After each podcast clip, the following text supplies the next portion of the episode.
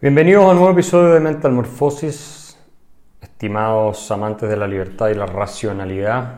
Precisamente, racionalidad es una de las cosas que más nos faltan en estos tiempos tan histéricos y tan politizados. En primer lugar, disculpas por haber eh, postergado el lanzamiento de este episodio, pero distintas circunstancias, eh, viajes atrasados eh, inesperadamente y otras cosas me impidieron producirlo a tiempo. Así es que vamos a ir directamente a lo que nos convoca, que tiene que ver con el resultado de la primera vuelta electoral y un análisis eh, sobre lo que ha ocurrido. A ver, lo primero que es súper evidente, ¿no es cierto? Es que José Antonio Cas jamás imaginó que iba a pasar con una primera mayoría a la segunda vuelta hasta que las encuestas poco tiempo atrás se lo empezaron a indicar. Y eso se ve porque está recién armando buenos equipos económicos eh, para su programa, está fortaleciendo eh, sus eventuales cargos de ministros y así sucesivamente. Así que esto es una sorpresa completa. ¿Por qué explotó José Antonio Cast? Bueno, por un sinnúmero de factores. Eh, Chile está en una situación de descomposición del orden público, de la economía, de todo en realidad. Y la gente, la ciudadanía, está empezando a manifestar eh, la vieja pasión de los chilenos por el orden. Porque saben los chilenos que si no eligen, da ciertas circunstancias, a un líder fuerte, eh, bastante, eh, yo diría, eh, libre a la hora de ejercer la autoridad, de mano dura, el país se desbanda completamente y termina siendo destruido. Eso lo hemos vivido en el pasado. Los chilenos intuyen eso. Eh, y cuando tú tienes eh, una crisis migratoria, una crisis económica, una crisis completa del sistema político, cuando tienes una crisis de los medios de comunicación, una crisis de confianza en todas las instituciones, una crisis de terrorismo, una crisis delictual, todo eso Sumado, las personas dicen queremos tener tranquilidad de vida, alguien que arregle el problema. Cast en ese sentido viene a eh, representar una alternativa democrática para resolver este problema. Yo lo he dicho antes esto, pero el mejor aliado del sistema democrático hoy es José Antonio Cast. ¿Por qué? Porque la corrección, si es que le lo dejan gobernar y él puede implementar parte de su programa, va a venir de la mano de un candidato que fue elegido democráticamente, con un parlamento elegido y así sucesivamente. Y esa corrección es necesaria porque la ciudadanía la está exigiendo para impedir el caos generalizado y para que se resuelvan problemas de fondo. ¿Qué ocurre si no se resuelven esos problemas de fondo si José Antonio Cast no puede aplicar su programa? Corremos el riesgo severo de que la democracia entre en una crisis final en algún momento. Puede demorar tiempo esto, y tampoco una seguridad, una certeza, pero sí existe ese riesgo.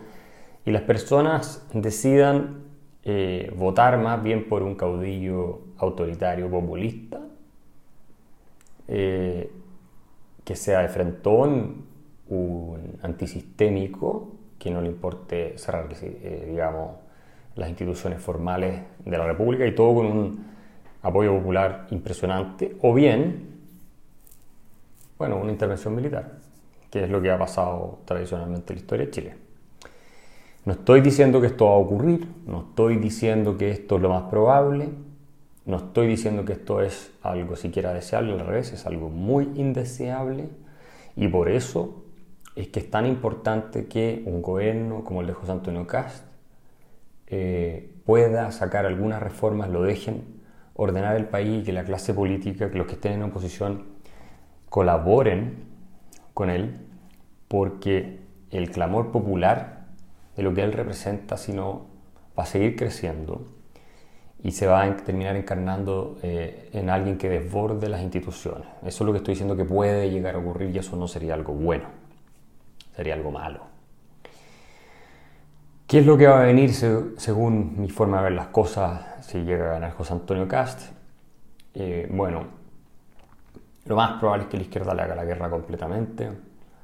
haya escaramuzas, desórdenes, eh, traten de hacerle paros y todo tipo de cosas, que la izquierda se organice a todo nivel para hacer el país inmanejable, lo cual va a requerir que él reaccione obviamente con mano dura si es que puede, eh, va a necesitar el apoyo del Parlamento para muchas cosas también, pero lo más probable es que esto eh, sea un país intolerable, con un nivel de tensión política, social, que escale mucho eh, va a bajar después de la segunda vuelta, sin ninguna duda, pero en el transcurso del tiempo va, a volver a subir eh, la odiosidad, el odio que está instalado en Chile.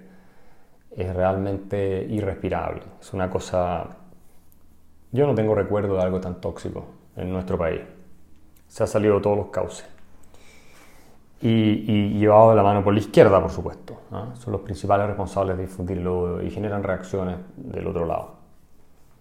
Eh, si gana Gabriel Boric, que no es imposible, pero es poco probable, no es poco probable, es menos probable, vamos a tener un desastre económico. Por suerte, un parlamento mucho más equilibrado le va a ser imposible a él sacar sus propuestas más desquiciadas. O sea, en términos legislativos, no es mucho lo que va a poder hacer Boric en, eh, los temas más eh, disruptivos o populistas que él tenía planteado en su agenda económica, por ejemplo. Igual es lo suficientemente malo que sea presidente, porque los presidentes tienen mucho poder, gobernaría el Partido Comunista con él, impondrían su programa, tratarían de asociarse a la Convención Constituyente para probablemente cerrar el sistema ¿ah? o garantizar que la izquierda quede mucho tiempo. Eh, la polarización sería completa, la charlatanería administrativa, porque el tipo de gente del Frente Amplio como Gabriel Boric es gente completamente incompetente. O sea, no tienen ninguna habilidad para administrar nada. En general son personas que donde han estado han sido un desastre. Son frívolos, eh, son despectivos, se creen mejores que el resto y no saben nada.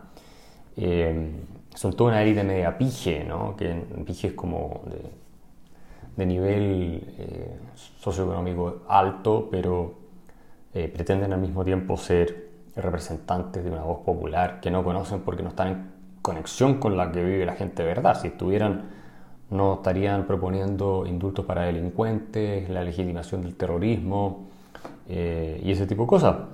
Y de hecho, en las regiones de Chile del Sur, donde más tenemos el problema de los indígenas eh, los supuestos reclamos de territorios y todo eso, donde tenemos el foco del terrorismo, José Antonio Cast arrasó.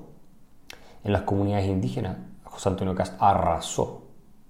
Es decir, los indígenas votaron por la derecha y siempre lo han hecho en Chile, en la historia. No son de izquierda. Lo que quieren es orden, quieren respeto. Ahora que están los militares en la Araucanía, bajo estado de emergencia, se ha controlado mucho el caos, el desorden, los atentados, las muertes, solo por la presencia militar. Boric terminaría con eso y por lo tanto volveríamos a eh, un estado eh, de caos y muy eh, o más intenso que lo que teníamos porque Boric incentivaría todo esto. Sí, están todos los grupos esperando ver el resultado de la elección presidencial para ver si se van a lanzar a hacer más atentados y a tomarse más más previos y, descontrolar absolutamente todo. Y nadie puede creer en su sano juicio que Boric va a tener las herramientas para hacer algo al respecto. Va a ser el caos total. Y el Partido Comunista además va a estar incentivando eso porque está alineado con la agenda terrorista y narcoterrorista. Y, de reivindicación, todo el tema revolucionario. Entonces, eh, gane quien gane, creo yo que el país va a estar en una situación muy eh, tensa, de caos, creo que es mucho peor en el caso de Boric, o peor en el caso de Boric, que si gana José Antonio Cast. Eh, y muchas personas probablemente van a optar por, por irse, que ya lo están haciendo. Así que es un tema, pero los resultados afortunadamente podrían haber sido peores, ¿cierto? Porque podría haber ganado Boric como primera mayoría con una diferencia importante sobre Cast pasando segunda vuelta y podríamos haber tenido una clara mayoría izquierda en el Parlamento y hoy el, Senado está equilibrado y la Cámara de Diputados falta poco o por poco margen no está equilibrada. Esas son las buenas noticias. Las malas, como les digo, eh, tienen que ver con este clima de, crispación eh, indigerible. A mí me parece que, que Cast no va a ser capaz, tal vez me equivoque en esto, ¿no? Que le va a costar mucho o no va a ser capaz de reencauzar todo este desastre. Y aquí viene otro factor que tenemos que analizar, que es la convención constituyente. Sería muy extraño, no lo sabemos, que esta convención controlada por la izquierda extrema no intente cortar el periodo presidencial de Gast y resetearlo todo para obviamente sacarlo del gobierno, modificar los equilibrios del Congreso y garantizar a la izquierda o intentar al menos que la izquierda vuelva a tomar el Ejecutivo y la mayoría parlamentaria. A través de eh, una nueva constitución que cambia el sistema electoral y que dice, bueno, esta constitución entra en vigencia a partir de tanto y después de tanto tienen que elegirse de acuerdo a esta nueva constitución las nuevas autoridades. Todo eso tiene que ser formulado o aprobado en el referéndum de salida, donde la ciudadanía tiene que pronunciarse y decir que aprueba esta nueva constitución. Lo que con un gobierno de Cast, si es que es muy popular, no les va a resultar. Esa es la parte buena del análisis. Este eh, escenario electoral que tenemos ahora y político con equilibrio en la fuerza en el Congreso, eh, lo que consigue es forzar hasta cierto punto a la convención a ser un poco más moderada, de lo contrario arriesga que se pierda el referéndum de salida. Y eso vamos a ver si son capaces de entenderlo o van a insistir en un camino de eh, de ruptura en la típica ceguera y desconexión que la izquierda tiene con la realidad y los sueños febriles ideológicos que los motivan. Vamos a ver qué, alma se termina imponiendo ahí en la convención. Pero lo que es claro es que la convención es una amenaza a la estabilidad del país. Si, ellos eh, hacen eso e intentan cerrar el periodo presidencial, abrir otro proceso electoral, la inestabilidad en Chile va a ser inmanejable. Nadie va a invertir un peso en el país. Eh, y ahí sí vamos a tener un riesgo político desatado, mucho más alto que el que hemos visto eh, hasta ahora. Ahora, si además hubiera ganado Boric y tenemos todo eso, ya, ya tenemos la tormenta perfecta.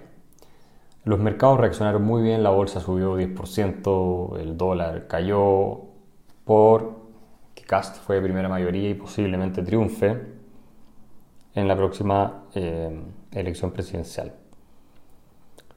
Esto se puede revertir dramáticamente eh, en este escenario que estoy describiendo, pero también hasta cierto punto si gana Boric. Lo que pasa es que hoy día tenemos al menos la tranquilidad de que el Parlamento está equilibrado, entonces, como les digo, estas cosas más locas de, Gabriel Boric puede que no se aprueben o no se van a aprobar, entonces eso le da una cierta tranquilidad a los inversionistas. Pero claro, si la Convención Constituyente abre esa puerta de nuevo, partimos desde cero.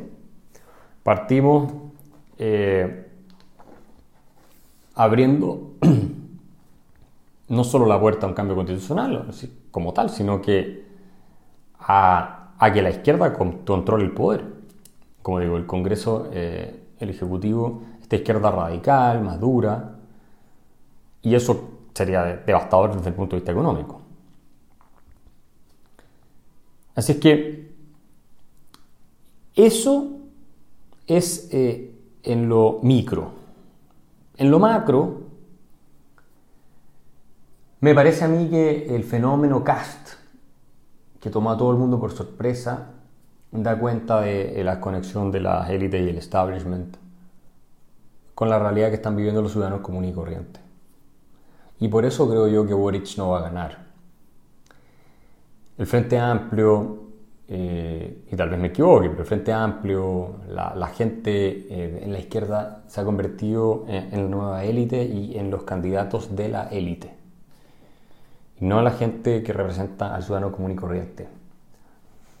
Eh, cuando Boric, que ahora está cambiando su discurso, se hace eh, vuelta a 180 grados cada tres días, de hecho, alguien ponía por ahí que se debiera hacer un debate entre el Boric de la primera vuelta y el Boric de la segunda vuelta. Ahora resulta que admira a los militares, eh, que todas esas cosas, ¿no? Que, que, quiere el orden público, cuando antes estaba hablando que iba a indultar a los delincuentes, que los militares eran todos unos, unos violadores de derechos humanos, eh, qué sé yo, y que no había que militarizar la Araucanía en sus palabras.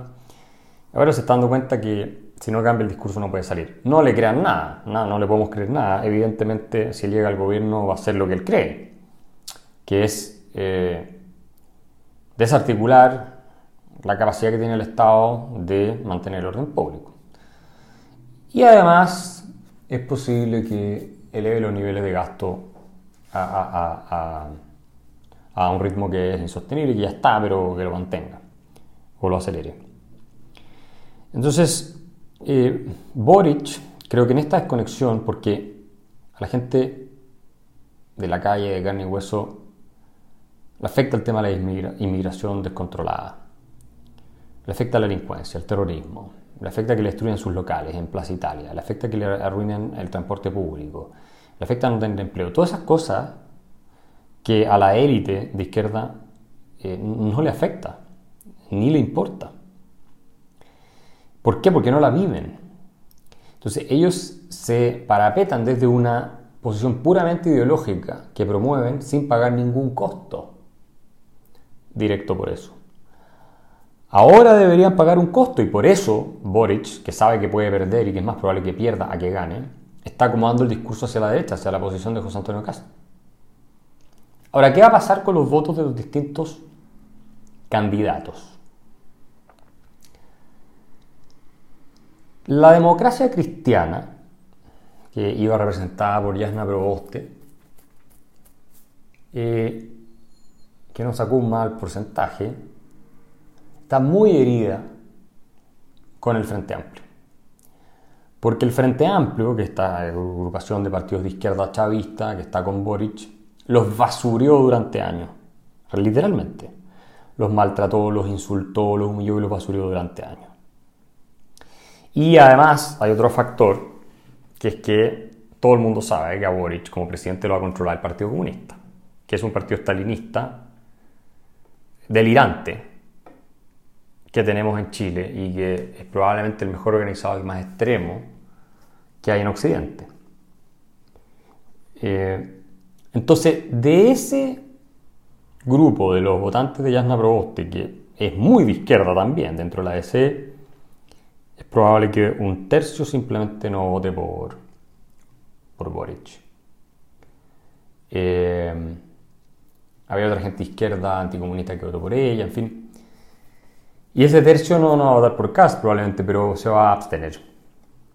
No le van a dar el voto a Gabriel Boric, porque eso sería dejar a la gente que más lo ha insultado, los ha humillado y los ha pisoteado en el poder para que los terminen de sepultar. Y ahora no les van a comprar que son las buenas personas cuando están buscando sus apoyos. Eh, respecto a los votos, bueno, Meo y Artés, Artés no cuenta porque fueron muy pocos votos, eso seguro se van con Boric. Meo, porcentaje importante, será, seguirá con Boric, ese 7%, pero tal vez no todo, porque hay mucho de voto de protesta en Meo. Y eh, eh, eh, lo decisivo son los votos de Franco Parisi, que fue un fenómeno inesperado. Yo les quiero comentar a ustedes que Franco Parisi, este economista que vive en el extranjero y que tiene algunos escándalos, eh, no pago de pensión de alimentos y cosas así, que haciendo teletrabajo sacó un porcentaje impresionante de votos, de hecho salió tercero después de Boric, de José Antonio y Boric. Y yo creo que por el perfil de la votación, que no están de acuerdo, que son en general muchos liberales, en lo valórico también y todo, en lo económico, no van a apoyar a Boric porque son votantes eh, anticomunistas, que no quieren que se arruine el país con políticas socialistas. Tal vez algunos abstengan, pero yo intuyo que la mayoría va a votar por José Antonio Castro, un grupo importante al menos, que va a ser decisivo en el resultado final. Em, así que él, como digo, es una advertencia. Parisi es el único de todos los candidatos que viene totalmente por fuera del sistema político, un outsider, y representa fuertemente el voto de protesta, porque José Antonio Cast viene de la élite política, fue diputado muchos años, ha estado en este circo hace tiempo y él creó su partido político, pero él no es un candidato antisistema, él reafirma el sistema. No hablan contra la élite, por eso no se puede decir que Kass sea un populista, porque el populismo se define fundamentalmente como ese discurso anti-élite eh, que supuestamente abusa a este pueblo virtuoso, ¿cierto? Y el populista conecta directamente con el pueblo y lo va a liberar de esa élite corrupta, abusiva. Eh, y, que intenta de alguna manera desbordar eh, los causas institucionales. ¿Por qué? Porque los denuncia. Entonces una vez que llega al poder los empieza a alterar en su esencia. Em, y, Franco Parisi tiene mucho más de eso. No quiere decir que no tenga razón varias cosas que él plantea, pero él tiene mucho más de ser un candidato de protesta contra el establishment y le fue impresionante. Esa es la gran sorpresa en la primera vuelta. Nadie se imaginó que Franco Parisi iba a sacar más de 3-4% y, con un poco más de, impacto y trabajo, capaz si llegaba al 20%. Entonces, eh, eso es una señal de activo. Y por eso es tan importante que a José Antonio Cast le vaya bien, porque eso, obviamente cuando digo le vaya bien, me refiero a que el país le vaya bien, porque si le va bien a él, le va bien al país. Va a lograr, si lo consigue, eh, restablecer la fe eh, en, las instituciones, en los partidos, hasta cierto punto al menos, en el Congreso. Si le va mal y en un par de años Chile está peor o igual eh, y no vuelve el progreso económico. Y, y, el caos a nivel político es generalizado. Y la inestabilidad por la convención es profunda. Y la delincuencia se mantiene porque no se han hecho las reformas. Y el terrorismo sigue actuando. Y, siguen habiendo escándalos de corrupción que afectan a la clase política, si así suma y sigue, si llega a ocurrir todo eso, eh, temo que la protesta eh, eh, en contra del sistema, del establishment, que es lo que representa Parisi, se va a extender, se va a generalizar. Y no le van a dar la confianza a gente de el Frente Amplio que ya está bastante involucrada en casos de corrupción, el de la Oliva.